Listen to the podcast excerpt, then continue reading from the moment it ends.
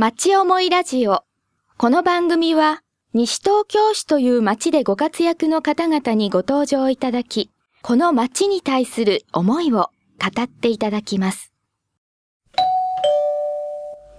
石江茂の町思いラジオ、身近な声の宅配便。こんにちは、えー、都議会議員の石江茂でございます。えー、町思いラジオ、えー、今日はですね、お客様板橋昭久さん、えー、中小企業診断士であります。えー、すいません、今日よろしくお願いします。こちらこそよろしくお願いいたします。あの八木沢にお住まいなんですね。はい、えー、ごじゅうねんまえから住んでます。途中でじゅうごねんほどあの大阪へ行ってたんで抜けてますけども、もうごじゅうねん八木沢に住んでます。私もろくじゅうさんねん住んでますから、まあ同じ空気を ね, そうですね、えー、ずっともうこう長い間、えー、住んで、えー、吸ってるということですね。あのーえー、っとここにいちまいの、まあえー、皆さんには見えないんですが、八木沢マーケット、ね、それの明るく八木沢の街を明るく楽しくというんで、にせんじゅうろくねんじゅうがつさんじゅうにちにこれ お, お祭りみたいんですかね。そうですね、はい、あのえー、フリーマーケットと、うん、それから、まあ、フリーマーケットだけでなくてですね、事業者さんのお店、えー、お魚屋さんだとかですね、えー、ケーキ屋さん、パン屋さん、いろんなお店があるんですけども、あるいはあのキッチンカーが入って食事もできる、うんうん、というようなことですし、あと舞台ではあベリーダンスだとか落語だとか、それからいろんな演奏だとかね、うん、えー、舞台の方はじゅっくみほど出演をいただくことになっております。そうなんですね。はい、えー、このじゅうがつさんじゅうにちじゅういちじからじゅうろくじまで、はい、保谷町保育園の園庭ですかね。はい、そうですね、うん、八木沢駅を降りて、まあ、東の方へごふんぐらいでしょうかね、あの八木沢郵便局さんの前になります。えー、および第三児童公園、あそこに横丁についてるところですかね。えあの児童公園と保育園の園庭が連続いておりまして、普段はその間に仕切りがあるんですけども、その仕切りを外 し, 外していただいて、えー、約、まあ、同じ一角ですね。はい、約ひゃくつぼの土地になりますんで、そこへあのお店さんじゅういちてんぽとから舞台を作りまして、えー、皆さんにお越しいただきたいと思ってます。なるほどね。雨の場合はちょっと中止という感じでしょうかね。そうですね、雨降ると悔しいですね。これだけ準備してきてますから。そうですね。えあのー、まずこのこの八木沢マーケットのお話をお伺いしたいんですけど、はい、えー、なぜこういう企画というか、はい、平成にじゅうごねんにじゅうろくねんにじゅうななねんとね、えー、西東京市内の商業便利度調査というのを商工会で実施したんですね。でいちねんめはあ商業者の意識調査をして、はい、にねんめは消費者の意識調査をして、はい、でさんねんめはあそういう意識調査を踏まえてですね、ええ、それじゃ あ, あ西東京市内のお買い物を消費者にとってもっと便利にするためにはどうすればいいかということで、うん、ひばりが丘と保谷と田無と東伏見と西部八木沢といつつの地区ごとにですね、ええ、まあ、あそれなりに提案をしたんですね。提案書を書いたんですね。はい。でその提案書の八木沢地区について、えええー、こうしたいああしたいっていうのを出して、で、えー、地元の商業者の方とそれから地元の消費者の方を集まっていただいてね、で報告会をしたんですね。そしたら皆さんなるほどいいねと、ああ素晴らしいねと、その提案はだけど誰がやるの、その提案をね、商店街は今やあ数少ない何人かの方がですね、ええ、しゃかりきになって、えー、売り出しやら、うん、イベントをやっとられるわけですよね、うんうん、で多くのお店が従業員さんがおられませんので、うん、ご店主の方がお店を閉めてから準備をしたり、うんえー、してやっとその今八木沢の地区のイベントが続いているわけですね、うん、でその上にね、提案はいいけどこんな誰がやるの、うんうん、いい提案だよ、うん、自分でやってみたらって言われたんですよ。それでね、うっときたんですけど、よっしゃと、これはやってみようと。なるほど。やってみようということで、これになったんですね。あ、そうなんですね。まあ、その、その最初の提案と少し い, いろんなお役所、警察だとか東京都だとかいろんなところを調整している間に最初の姿とは少し変わりましたけれども、でもこういうものをやろうと。で、うんえー、八木沢の町はですね、西東京市内のいつつの駅の中で一番地元でお買い物をする率、する率が低い、残念ながらね、うん、私は八木沢に住んでてそう思うんですよ、うん、残念だと。だから生鮮食品だとか一般食品、缶詰だとか粉だとかね、うん、そういう、あるいはお惣菜だとか、うん、そういったものを地元で買う方がさんわりしかおられない町なんですね。でも商店街の中をよく歩いてみるとお店はあるんですよ、うん、もう少しご利用いただきたいわけね。なるほどね。でそのためには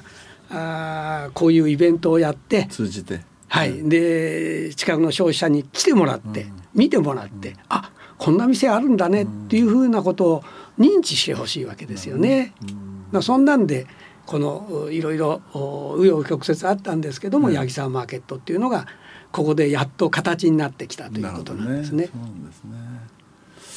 ね。さて、じゃあ、あの、えー、その中小企業診断士という話ですけれども、はい、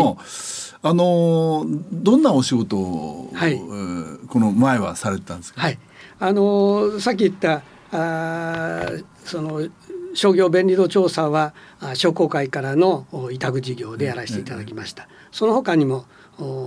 市の産業振興課さんのお仕事をお手伝いをしたりですね、うん、今あ商工会の創業支援相談センターで、えー、これから仕事を始めたいっていう人に対しての相談員をさせていただいたりという、うん、うまあ、半分その行政のお手伝いを、あ、そうですね、うん、それと、まあ、本来の仕事は中小企業診断士としていくつかの会社の顧問をさせていただいて、えー、事業計画を組んだりですね、資金計画を組んだり、えー、あるいはそういう会社の役員会や営業会議に出席したりしてですね、うん、えー、どうやったらもう少し儲かるかなとか、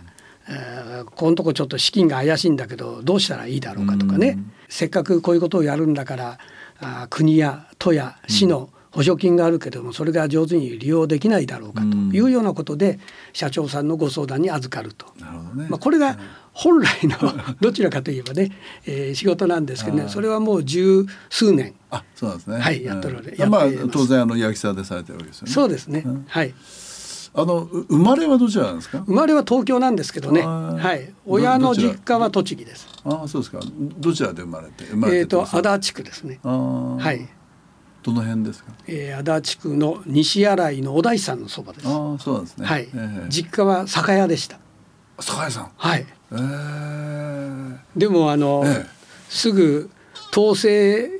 経済になって酒屋続けられなくなって、あ、まあ、酒、味噌、醤油、うん、みんな配給制度になりましたもんね、戦後ね。そうですね。そうですね。はい。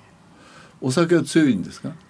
えー、飲まれるんですか。お酒は好きですね、えー、一年中立ったことがないさんびゃくろくじゅうごにち回数でいくとよんひゃっかい以上食べ飲んでるでしょうね、はい、昼と夜とかって感じですか。よんひゃっかいってこと。そうですね、えー、昼もいっしゅうかんにいっかいぐらいありますかね、はい。 そ, その飲まれるお酒は何ですか。まずはビールですけども日本酒です。本来は日本酒。ああ、日本酒はいいですね。で、じゃあ足立区で、まあ、あの、まあ、幼少、それ、それでその後は、その後は練馬区が長かった。小学校、中学校、高校までは練馬区ですね。あ、うん、大学の時も練馬区から通ってましたね、うん、それで結婚して八木沢、うん、結婚してすぐ八木沢ですね。あ、そうですか。はい。で八木さんですからもうごじゅう、もう昨年金婚式が過ぎましたから八木沢にごじゅうねん、間じゅうごねんほど大阪へ転勤という時期がありましたから抜けてますけども、えー、えー、とお仕事は ど, どういう仕事。シーズン時計に勤めてました。あ、もうね、地元ですもんね、えーえー、じゃあもう職住接近ですか。あ、でもね、えー、あの私はあの田無工場っていうのは最後のじゅうねん勤めただけで、えー最初のじゅうねんは上野でした。あ、そうですか。だから全然職住接近ではなかったです。あ、そうですか、はい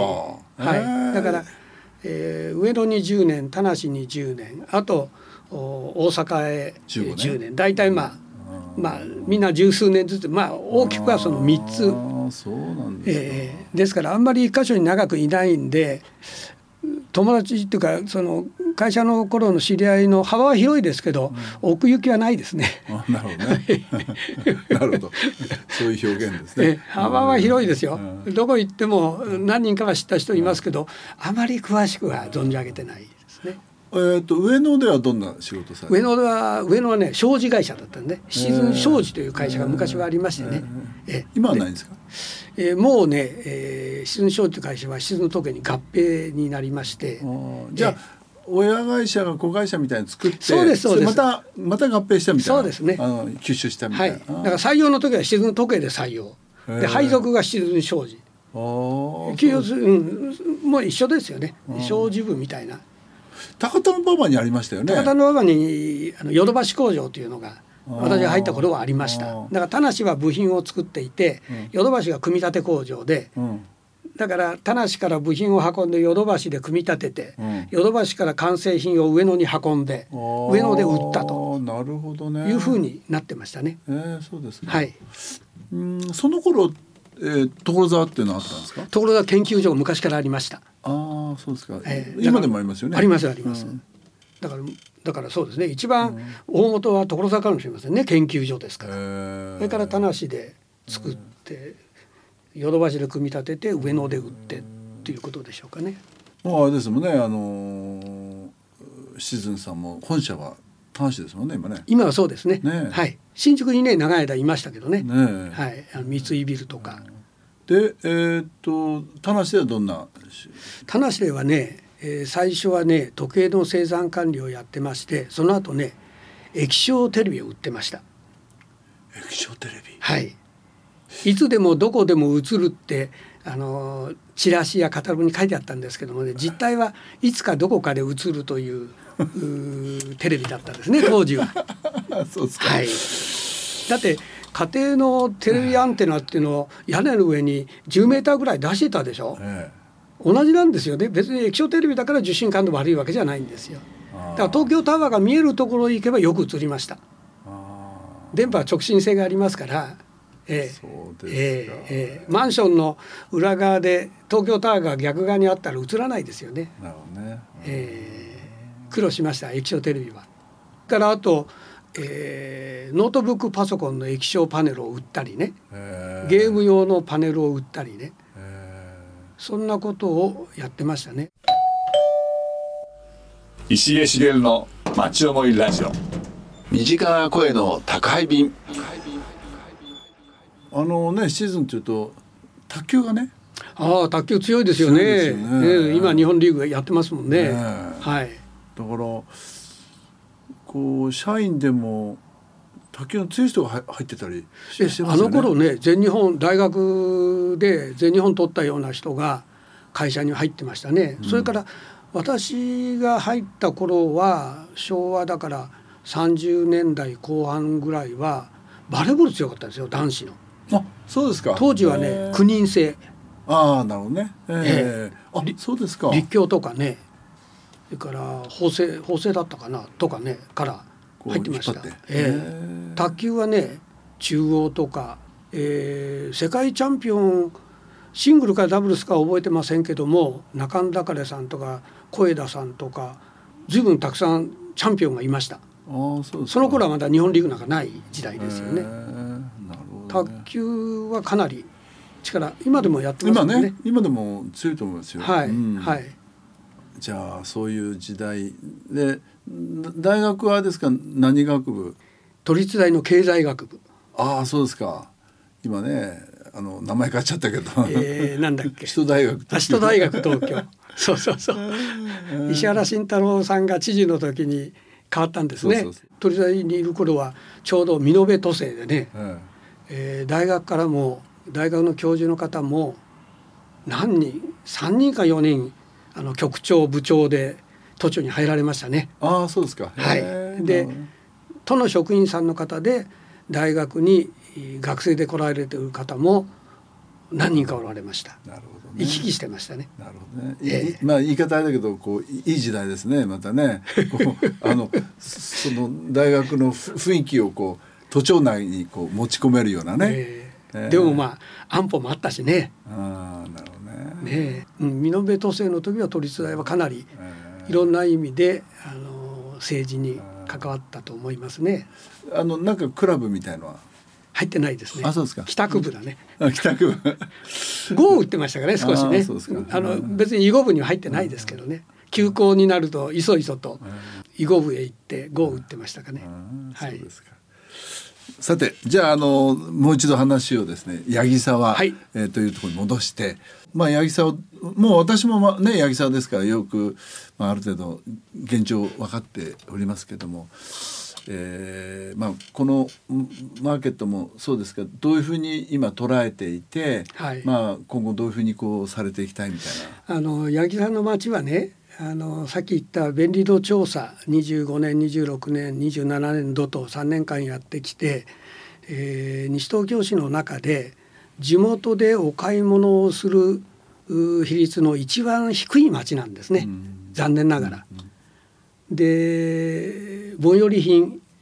あの消費者の方が毎日買い物するような生鮮食品だとかお惣菜だとかね、あるいは実用医療だとか、あるいはあお酒だとかビールだとか缶詰だとかね、カップラーメンだとか、うん、そういう一般食品を含めたそういうものですらね、地元でお求めいただける割合は さんじゅっパーセント ぐらいしかないんですね。あ、そうなんですね。これはまあひばりや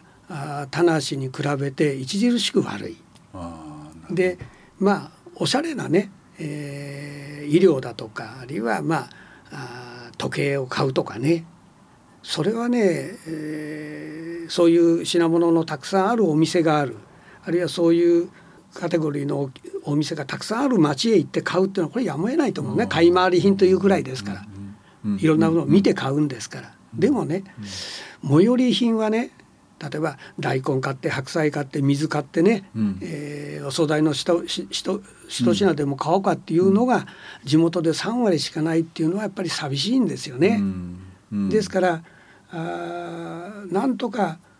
地元の人に地元で買い物をしてほしい、うん、で、まあ、私ももうすでにななじゅう超えてるんですけども、あのいずれはね、うん、地元で買わなければならないような人増えてくるわけですよね、うんうんうん、今八木沢の人口構成は決してあの高齢化率高くないですよ、うん、西東京市平均の にじゅうにパーセント ぐらいで全く変わってないです、うんうん、でもね、いずれはそういう時代が来るわけで、うん、電車乗って田無に行くとか、車乗ってどっか行くとか、うん、うーん、バスで三鷹や吉祥寺行くってことが億劫になる時代は来るわけですから、うんうん、少なくとも日常のお買い物はね、地元でしてもらいたいな、それがお買い物便利の向上になるんだろうなと思うんですね。で、そのためには今あるお店に皆さんが来てもらわなきゃいけないと。で、ないわけじゃないんですね、まあ、お肉屋さん魚屋さんは残念ながらないですけども、お惣菜屋さんや八百屋さんはあるわけですからね、まあ、他のついでがないということで他行っちゃうかもしれませんけども、うん、でも魚屋さんなんか西東京全体で路面店で魚屋さんごけんもないでしょ今、うんうん、全市で ね, ねないですよね、はい、ですからなんとか地元でもう少し買い物してほしい、うん、それから八木沢は他の地区に比べて目立つのはその購買率が地元購買率が低いのと、もう一つは空き店舗が多いんですよ、うん、ですからもう少しそういう最寄り品のご商売をされる方に店を出してほしいんですね、うん、だからその空き店舗を埋める、そのためには事業者さんに魅力を感じてもらわなきゃいけない、それからできたお店にお客さんに来てもらわなきゃいけない、そういう意味でこの地元に消費者がうろうろする、うん、まあ、美しく言えば回遊する、うん、そういうふうにしたい、うん、そのためにこの八木沢マーケットっていうのをやろうと思ったんですね、うんうん、最初は道路でやりたかったんです、うん、あ、そうですか、はい、でもそれはあ道路占有許可というのが東京都道ですからね、あそこ富士街道さん、富士街道できなかったんで、それはまあ残念だったんですけど、まあ、あその都道に面したところにね、ひゃく坪ほどの、うんうん、使える土地が、空き地がありましたんでね、そのそこを使って今回やろうということになったんですね。で、これをやるについてあの実行委員会っていうのを組織しましてね、うん、消費者の方ごめいさまと、うん、それから地元の商業者の方ななめいさまかな、うん、それと支援機関である商工会、うん、あるいは 私, の私が所属している中小企業診断士のグループ、うん、ティーエヌシー というんですけどね、うん、そこのメンバーで全部で、えー、じゅうななにんでこの実行委員会作ってね、うん、いろいろもんでやってきたんですね。で皆さん非常にあの豊かなネットワークを持っておられましてね、えー、ここではさんじゅういちてんぽとそれからステージでじゅっくみの方がご出席になるんですけども、ええええ、この、 あの出展者や出演者を探すのにそんなに苦労しないで、皆さんその実行委員の方がね、知り合いあるいは知り合いの知り合い、えー、もう一つその先の知り合いまで入れてね、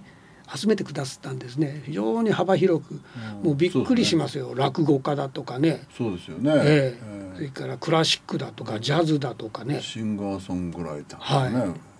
それからベリーダンスでしょ、うん、それからお店の方もさっき言ったお魚屋さん、引き売りの魚屋さんね、経営四輪で来る魚屋さんだとか、あるいは軽トラック改造したキッチンカーで、えー、ちょっと小腹が空いたらお料理も出すとかね、非常にあのたくさんのバラエティに富むね、お店があって、えー、素人さんというか消費者がやるじゅうごてんぽはフリーマーケット系ですから、これはあの ご, ご家庭の衣類だとかね、うん、雑貨とかアクセサリーで、えー、売りたいものをお持ちいただけると思うんですけどもね、まあ、そういう店揃ったんで、えー、なんとかお天気になって実施したいと思ってますけどね、はい、まあ、人があの出てくれるといいですね、たくさんね。そうですね、えー、そうですか。まああのーえー、市内にはねいつつのね、先ほど言われたように駅がね、はい、で駅だって南口と北口がありますしね、そういう意味ではその今ちょっとこう少し寂れてるみたいなところからねちょっと息を吹き返していただいて、あのしっかりそういう意味では あ, のあそこに、えー、お店出してみたいっていうね、えー そ, うなんですね、えー、そういったね、えー、とこにこう画期的にね、うん、いっかいの何かでね、うん、画期的に良くなることはないと思うんですよね、うん、でこれを継続することでね、少しずつ少しずついちねんにいちてんぽでもいちねんににてんぽでもね、うんうんえー、地元購買率がさんじゅうからさんじゅうにになってさんじゅうよんになってさんじゅうろくでいいと思うんですね、うん、毎年にポイントぐらいずつでもね、うんうんえー、上がっていってくれたらね、あの嬉しいと思うんで、うん、ですから八木沢マーケットは一発じゃなくてね、うんまあ、まだまだあ関係の皆さんと調整をしなきゃいけませんけども、できれば年ににかい、うん、駅の北と駅の南でね、うん、交互にいちねんににかいずつぐらいやりたいなと続けて、なるほどね、えー、うんと思ってるんですけどね、まあいろいろ制約事項、費用の問題もありますからね、簡単ではないんですけども、そういう夢を持ってます。いや本当にあの今日はお時間いただきましてありがとうございました。こちらこそ。もうしっかりですね、あのこのイベントをですね、この八木沢マーケットをまず成功させていただいて、ねえー、あの未来に続けてあのつなげていただければと思います。またあの、うん、議員さんの方でもぜひご協力をいただいて、わかりました、困った時またお願いに上がりますので、はい、よろしくお願いします、はい、ありがとうございます。ありがとうございました、はい、お楽しみいただけましたでしょうか。まちおもいラジオ、この番組はポッドキャストからもお聞きいただけます。番組では放送しきれなかった部分までお楽しみいただけます。詳しくは エフエム 西東京またはまちおもいラジオで検索してください。